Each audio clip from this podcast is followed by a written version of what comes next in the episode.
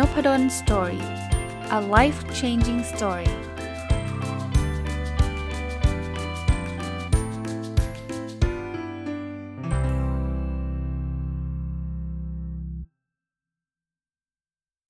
สวัสดีครับ ยินดีต้อนรับเข้าสู่นพดล Story พอดแคสต์นะครับ แล้วก็เป็นวันเสาร์นะฮะก็ต้องบอกว่ายินดีต้อนรับเข้าสู่รายการ Weekend Entrepreneur นะครับ ซึ่งเป็นรายการที่ผมจะเอาแนวคิด หรือวิธีการต่างๆนะจากประสบการณ์ตัวเอง จากหนังสือนะครับเอามาเล่าให้ฟังของการเป็นผู้ประกอบการวันหยุด ซึ่งให้นิยามอีกรอบหนึ่งนะครับ เพราะว่าทุกๆสัปดาห์ก็จะมีคนใหม่ๆ เข้ามาฟังนพดล Story นะครับ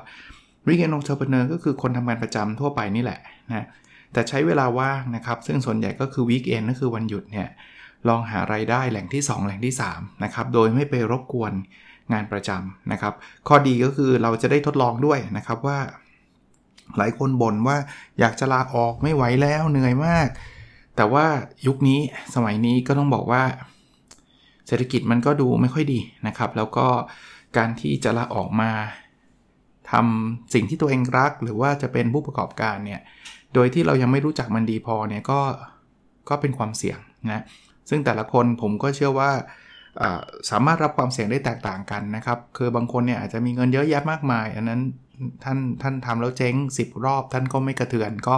ก็ออกมาได้ทำได้ไม่มีปัญหานะหรือบางคนอาจจะเป็นคนที่ยังไม่ได้มีภาระมากนักเนี่ยการออกมาทำอะไรที่ตัวเองรักอย่างมากก็ไม่ได้เดือดร้อนคนอื่นนะครับ ตัวเองก็ยังพออยู่ได้เนี่ยก็ก็คงไม่มีปัญหา แต่ว่าคนส่วนใหญ่จะไม่เป็นแบบนั้นนะครับ คนส่วนใหญ่เนี่ยรายได้ประจำ ก็เป็นสิ่งสำคัญมากนะครับ เพราะว่าต้องเอามาใช้ดูแลครอบครัวนะครับจ่ายคืนหนี้คืนสินอะไรเต็มไปหมดเลยเนี่ยก็ลองลองใช้รูปแบบของ Weekend Entrepreneur ดูนะครับ ก็คือรายได้ประจำยังคงอยู่ แต่ว่าเราได้ทดลองทำสิ่งที่เรารักในวันเสาร์หรือวันอาทิตย์ หรือช่วงเย็นนะครับ ช่วงที่ไม่ใช่เวลางานนะครับสัปดาห์นี้มี เอา 2 เรื่องมาฝากเช่นเดิมนะครับ จากหนังสือชื่อ Working in the Gig Economy นะครับคนเขียนคือคุณโทมัสอปปองนะครับ ก็ผมรีวิวมาตลอดนะครับ คราวนี้จะมารีวิวอีก 2 บทนะฮะว่าสัปดาห์หนึ่งเนี่ยก็อยากจะฝากสักเรื่อง 2 เรื่องนะครับ ทั้ง 2 บทนี้ผมว่าเป็น 2 บทที่สำคัญไม่แพ้กันเลยนะครับ บทแรกเนี่ย สำหรับสัปดาห์นี้ที่จะมารีวิวเนี่ยเป็นเรื่องของการจัดการการเงินฮะ managing your finance นะครับ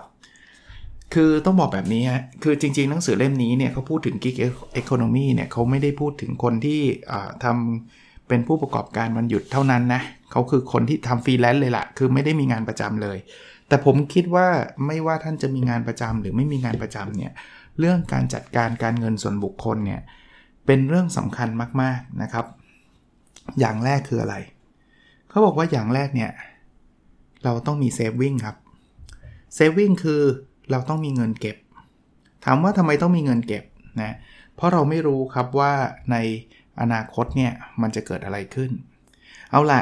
จริงๆ weekend entrepreneur เองเนี่ย ถ้าเรายังมีงานประจำอยู่เนี่ย มันก็อาจจะมีสวัสดิการ อาจจะมีอ่าจะเรียกว่าอะไรนะ ประกันอะไรต่างๆที่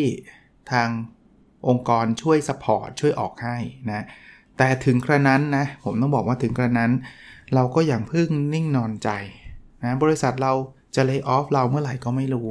เพราะฉะนั้นเนี่ยเรื่อง saving เนี่ยเป็นสิ่งที่สำคัญมากๆนะครับนะ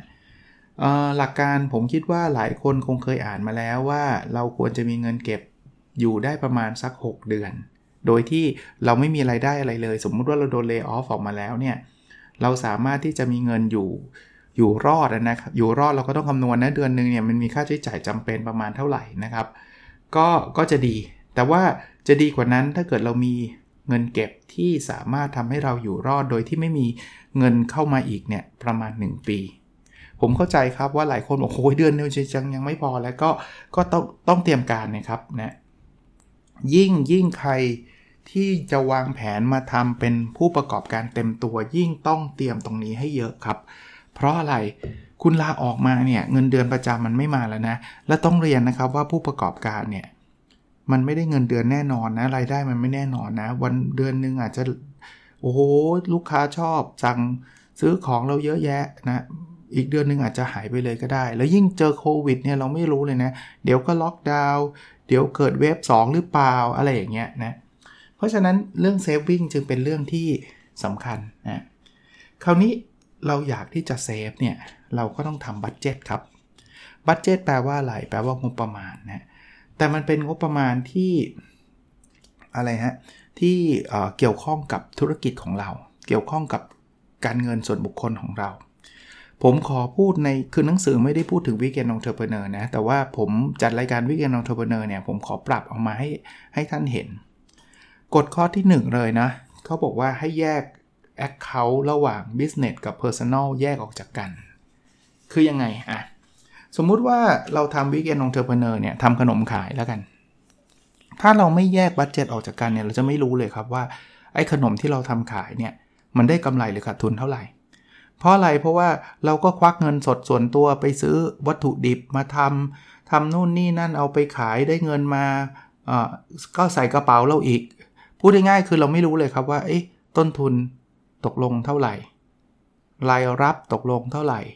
แล้วได้กำไรมากน้อยแค่ไหน เพราะว่าเราปะปนระหว่างเงินส่วนตัว กับเงินของธุรกิจ ข้อแนะนำของผมคือ และในหนังสือเล่มนี้คือแยกกัน เงินส่วนตัวคุณคุณคุณก็มีของคุณไปฮะไอ้ไอ้เงินเดือนอะไรที่คุณมีอยู่ เพราะเราเป็นวิกเอนองเทอร์เพเนอร์ใช่ไหมฮะแต่พอมาเป็น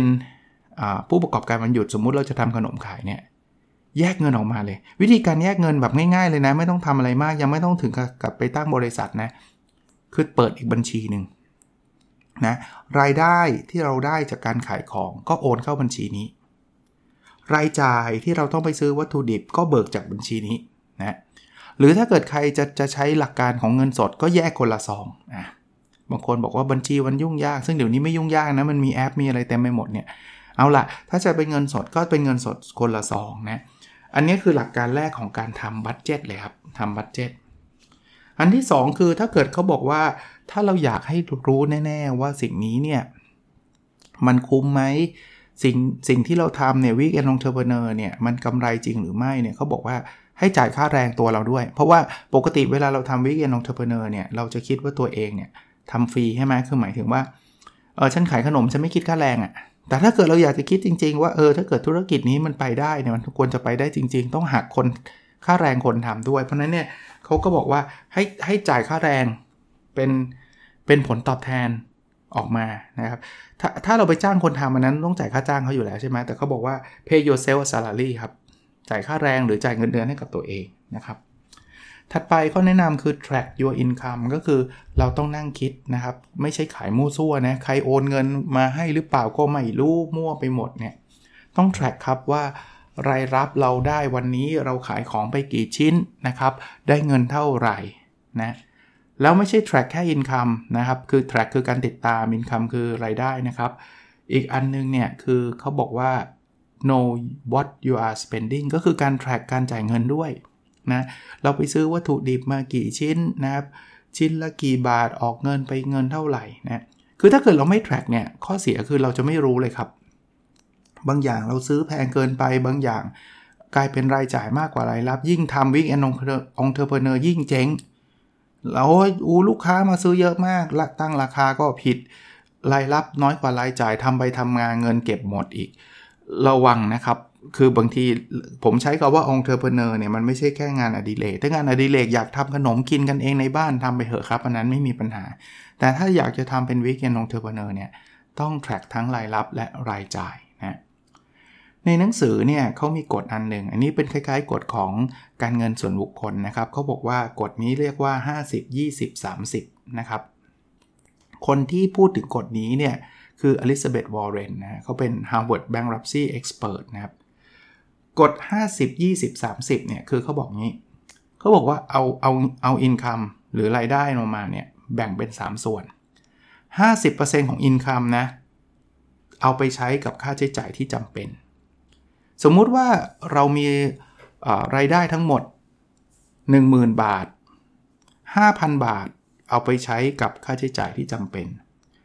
20%ของอินคัม2,000 บาทจาก 10,000 บาท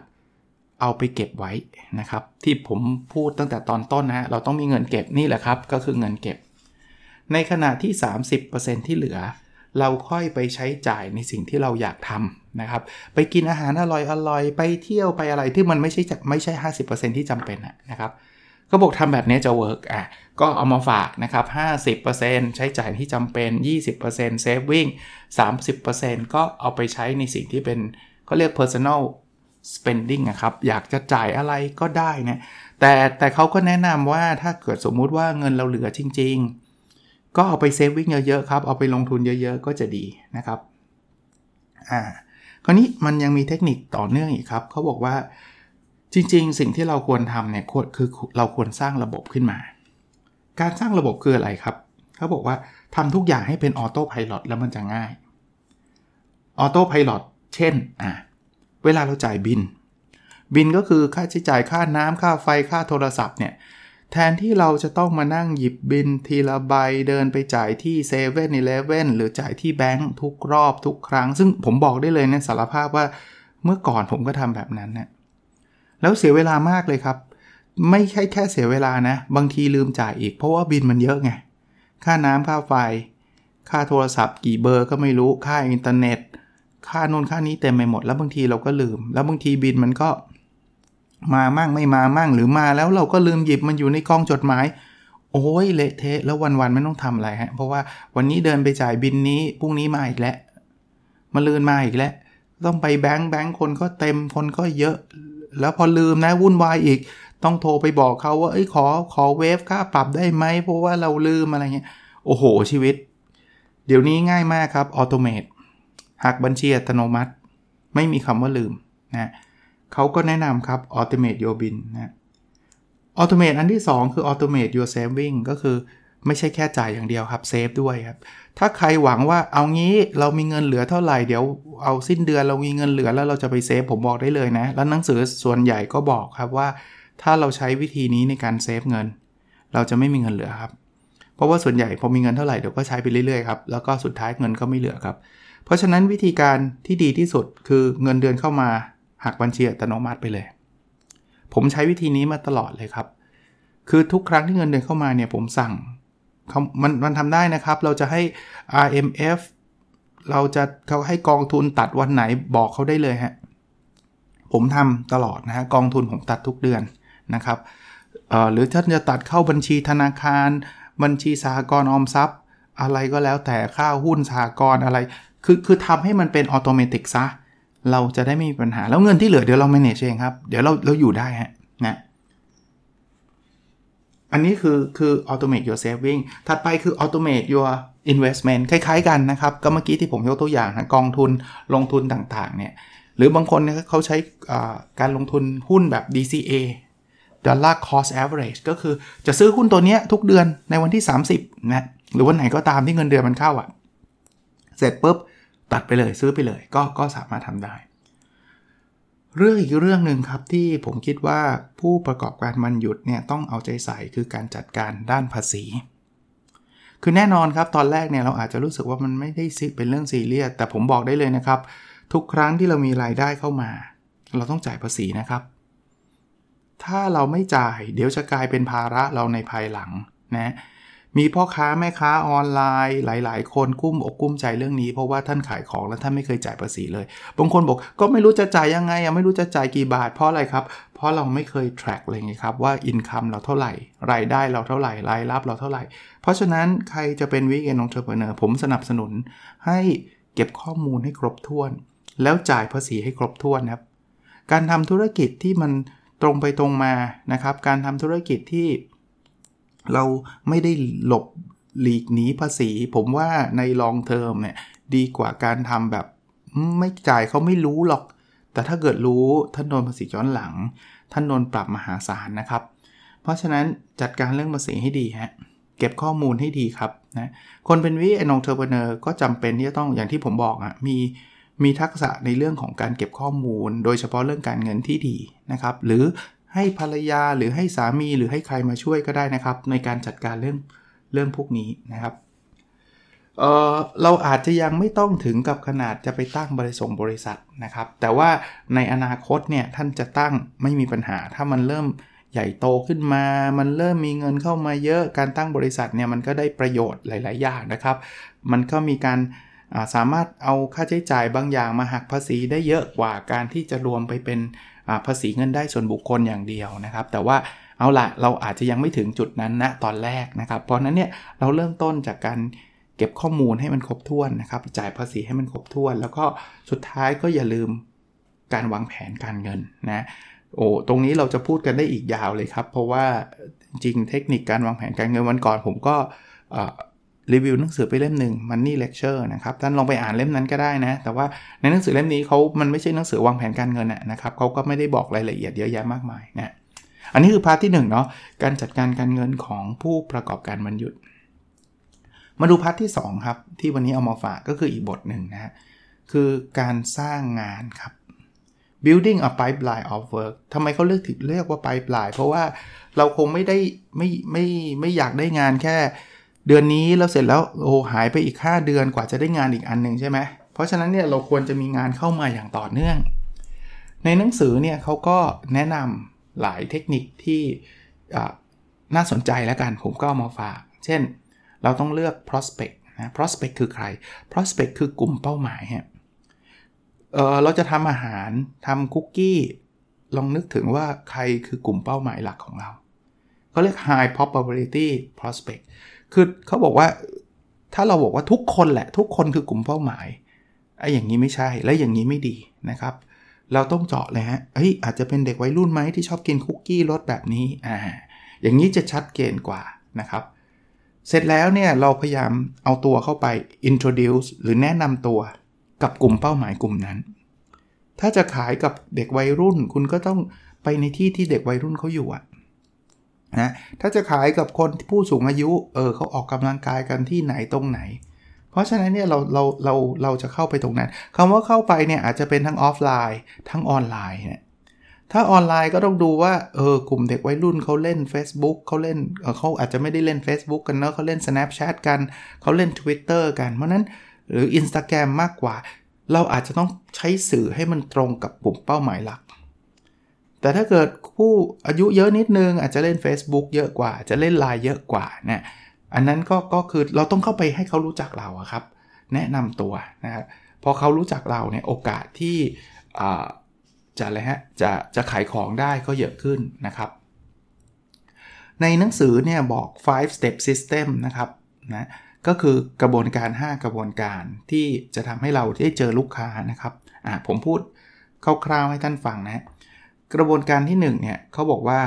อย่างแรกเนี่ยเราต้องมองภาพให้เห็นชัด เมื่อกี้ก็พูดไปแล้วว่าลูกค้าเราเนี่ยคือใครนะครับ ผู้สูงอายุที่อยู่บ้าน หรือจะเป็นเด็กวัยรุ่น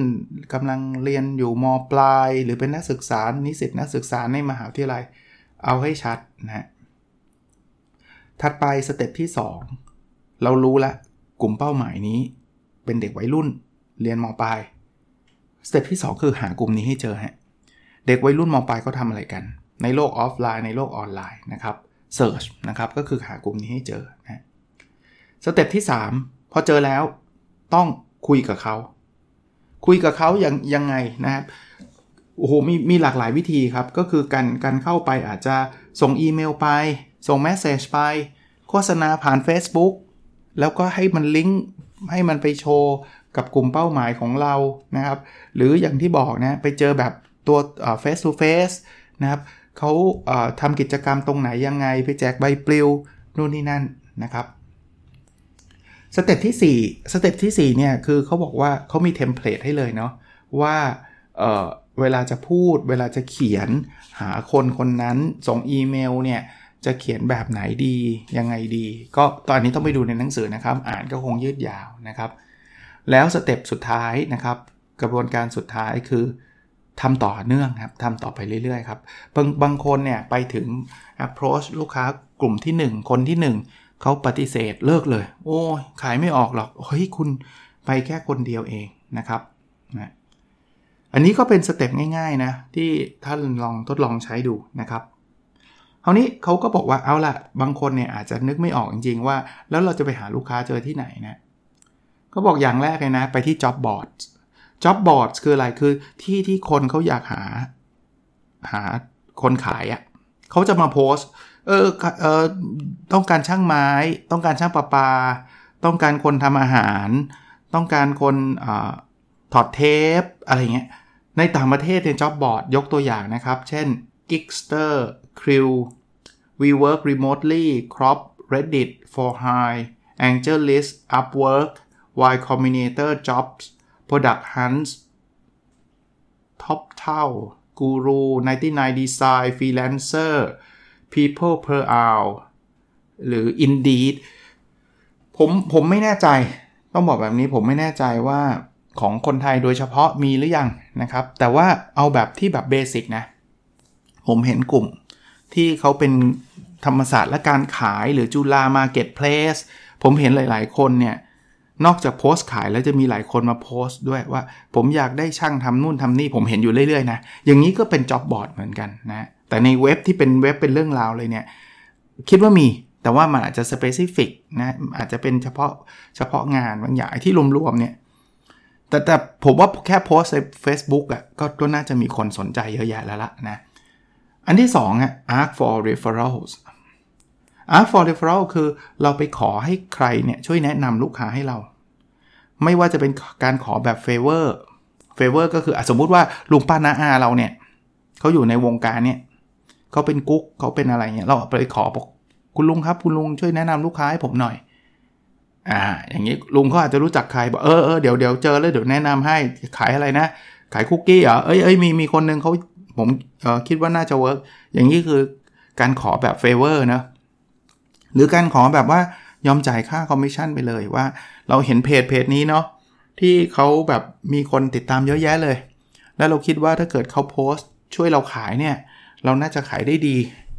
เราอาจจะไปคุยกับเขา แต่อันนี้อาจจะมีค่าใช้จ่าย เขาก็มี rate ของเขาครับว่าถ้าจะไปโพสต์โฆษณาเนี่ย rate เท่าไหร่ยังไงนะครับ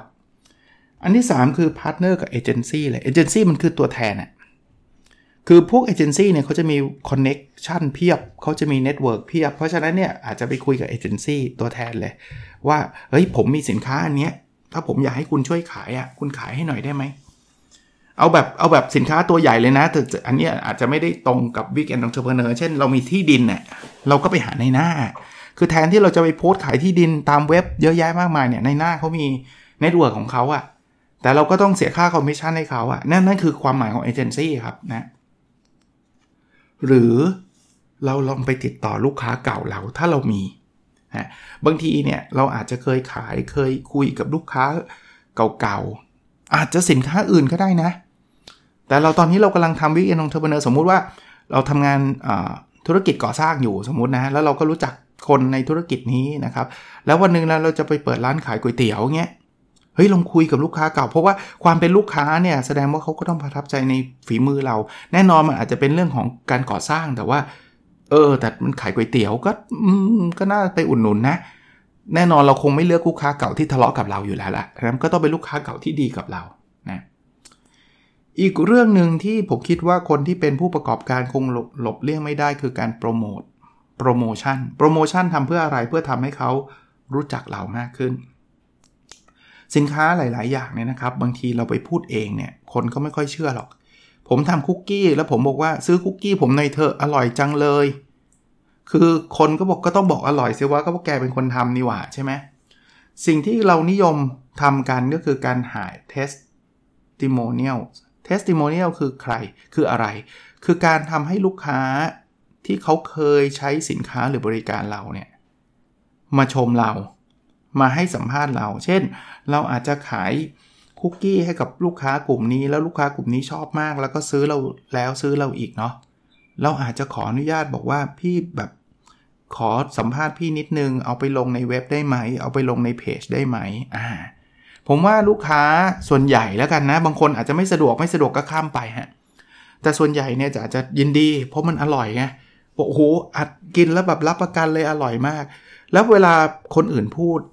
มันจะมีน้ำหนักมากกว่าเราพูดครับ ผมทำคุกกี้เองผมบอกผมอร่อยคนก็ฟังแล้วก็งั้นๆก็ต้องบอกว่าอร่อยอยู่แล้ว แต่ถ้าเกิดผมมีโค้ดหรือมีคลิปของลูกค้าที่กินคุกกี้ผมแล้วบอกว่าอร่อยอร่อยอร่อยอร่อยเออมีมีโอกาสละที่เขาจะเชื่ออันนี้คือ testimonial นะครับ จะเป็นคลิปจะเป็นคำพูดที่เราโค้ดมา แต่ขอให้มันเป็นของจริงนะ ไม่ใช่เฟกขึ้นมานะครับ อันนี้ก็สามารถทำได้นะครับ อีกอันนึงก็คือเราใช้รูปแบบต่างๆในในการส่งข้อความส่งจะใช้คำว่าอะไรเดี๋ยวสมมุติอีเมลไงยกตัวอย่างอย่างเงี้ยนะเรามี email list แล้วเสร็จแล้วเนี่ยเรามีสินค้าเรามีโปรโมชั่นเราออกรสชาติใหม่ เราก็ส่งไปทาง email list คำถามคืออาจารย์แล้วเอาจะเอา email list มาจากไหนอะ่ะเราต้องเริ่มบิวไงครับ เริ่มสร้าง list พวกนี้ตั้งแต่เนิ่นๆครับมันไม่ได้มาวันเดียว3 0 0แสนรายหรอกมันไม่เป็นแบบนั้นหรอกยกเว้นเราไปซื้อมา ซึ่งมันไม่ work นะฮะถ้าซื้อ list เนี่ยไม่แนะนำเลยนะสิ่งที่เราต้องทำคือบางทีเราให้ content ดีๆ แล้วก็บอกว่าเออถ้าคุณอยากได้ content นี้นะ คุณ subscribe เคยได้ยินคำนี้ไหมทำบล็อกนะให้คุณ subscribe แล้วคุณจะได้ content ดีๆ แต่วันหนึ่งเนี่ยเรามีของขายเราก็จะส่งไปใน list นี้ก็ได้ หรือหลายๆ องค์กรเนี่ยเขาก็จะมีลักษณะที่แบบ มี free e-book แจกอะไรเงี้ยวิธีการทำขนมให้อร่อยอคนก็อยากได้อีบุ๊กเขาก็เอาอีเมลมา register กับเรา ซึ่งเราก็บอกเขาชัดเจนว่าเอาอีเมลมาเนี่ย เดี๋ยวเราจะมี content ดี ๆ ให้และ อาจจะมีการโฆษณา อย่างนี้ก็คือคือความหมายของ capture leads นะครับ ก็คือการการเอากลุ่มลูกค้าเป้าหมายเข้ามาอยู่ใน list ของเราแล้วเราจะได้แชร์นะอีกอันนึงอันนี้ฮิตมากก็คือโฆษณาเลย run ad เลย เปิด Facebook โพสปุ๊บแล้วบูตโพสเลย ไปยังกลุ่มเป้าหมายอันนี้ตรงไปตรงมานะครับ หรือจะไปฝากคนอื่นช่วยโฆษณานะโฆษณาก็มีได้หลากหลายช่องทางนะท่านก็ลองไปดูว่าอะไรที่มันเหมาะสมนะในกลุ่มไหนนะครับ หรือการเริ่มแชร์อย่างเมื่อกี้ที่เรานะแชร์คอนเทนต์ที่มันดีๆ คนก็จะติดตามเรา มีคนตามเพจ 1 0 0 0 0แคน 2 0 0 0 0 0 คน อันนี้โอกาสที่เราจะขายได้ก็จะสูงขึ้น อีกเรื่องหนึ่งที่ผมคิดว่า Weekend Entrepreneur เนี่ยไม่ควรละเลยคือการทำ network ไว้ฮะท่านทำขนมเนี่ยท่านควรจะรู้จักกุ๊ก รู้จัก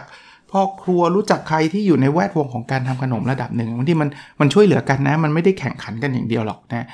เออเฮ้ยคนนั้นเขาอยากได้อันนี้เรารู้จักเราไม่ได้ทำคุกกี้ แต่เรารู้จักเพื่อนเราทำคุกกี้อร่อย เราก็จะแนะนำเพื่อนเรา ในขณะที่เดียวกันเพื่อนเราเนี่ยเขาทำแต่คุกกี้ แต่เขาไม่ได้ทำเค้ก แต่เขารู้ว่าเราทำเค้กอร่อย เอ้ยแล้วเราก็เคยแนะนำสินลูกค้าไปให้เขา เขาก็จะแนะนำลูกค้าไปให้เรานะอันอย่างนี้คือคือ networking นะครับ สุดท้ายนะ คือเขาบอกให้เราเป็น thought leadership นะ ก็คือเป็นคนที่เป็นเป็นผู้นำในวงการนั้นๆเนี่ย คือถ้าเกิดเราเป็น Weekend Entrepreneur แล้วเรารักสิ่งที่เราทำมากพอเนี่ยนะ เราให้ content เราอ่านหนังสือในเรื่องนั้นซ้ำแล้วซ้ำเล่า เราแชร์ไอเดีย เราแชร์ความรู้ผ่านบล็อกผ่าน Facebook Page ผ่านพอดแคสต์ผ่านอะไรเยอะแยะเนี่ย ผมคิดว่าวันหนึ่งคนก็จะ consider เราเป็น thought leader นะครับ ก็คือผู้นำทางความคิด ก็ประมาณนี้นะครับ ผมก็พยายามจะอ่านแล้วก็เอามาสรุป แล้วก็เผื่อจะเป็นประโยชน์กับหลาย ๆ ท่านนะครับหวังว่าแบบนั้นจริง ๆ นะ ผมผมเห็นความน่ากลัวของเศรษฐกิจนะผมก็ต้องบอกว่ามันก็อย่างเงี้ยครับจริง ๆ มีคนบอกว่าเศรษฐกิจเนี่ยมันจะมีรอบของมันนะ ทุกประมาณ 10 ปีบวกลบเนี่ยมันก็จะแย่แล้วเดี๋ยวมันก็จะกลับมาดี แล้วมันก็จะกลับมาแย่นะตอนสังเกตนะของของเมืองไทยนะ 1997 นะครับ มีต้มยำกุ้งนะอีก 11 ปีก็เกิด Hamburger Crisis นะครับก็อันนั้นไม่เกิดที่อเมริกา แต่มันก็มาส่งผลต่อตลาดหุ้นไทยอะไรเต็มไปหมดเลยนะครับ แล้วตอนที่มันอยู่ราวๆปี 2019 ก็บอกเนี่ย มันน่าจะถึงแล้ว เราก็ไม่รู้มันจะมายังไง แต่ปรากฏว่าพอ 2020 ก็ประมาณอีก 12 ปีถัดมาก็เกิดโควิด จริงๆโควิดมันไม่ได้เป็นปัญหาเศรษฐกิจต้องตั้งแต่ตอนแรกนะ แต่ว่าพอมันชัดดาวหมดมันก็เลยกลายเป็นปัญหาเศรษฐกิจ ซึ่งก็บอกว่ามันหนักกว่าปี 2008 แล้ว1997 ซะด้วยซ้ำนะในหลายกรณี ก็เป็นกำลังใจให้กับทุกคนนะครับ ถ้าตอนนี้ใครมีงานประจำอยู่ แล้วมันไม่ได้แบบ ทำให้ชีวิตเราแย่มากมายนะลองทนกับมันสักนิดหนึ่งนะครับ และหรือถ้าท่านไม่มีทางเลือกใด ๆ ท่านต้องทนอยู่แล้วก็ทนไป แต่ว่าไม่ได้หมายความว่าท่านจะไม่ได้ท่านจะต้องอยู่กับงานประจำอย่างเดียวนะครับ ใช้เวลาว่างวันหยุดทำในสิ่งที่เรารักนะครับ แล้วลองสร้างหาโอกาสไปเรื่อยๆนะวันหนึ่งสิ่งที่เรารักมาจะเป็นสิ่งที่สามารถทำเงินได้จนกระทั่งท่านไม่จำเป็นต้องอยู่กับงานประจำซึ่งตอนนั้นก็ก็แล้วแต่ท่านแล้วละครับ ท่านอยู่ในสถานะที่ท่านเลือกได้แล้วนะครับ โอเคครับ แล้วเราพบกันในอีพิโซดถัดไปนะครับ สวัสดีครับ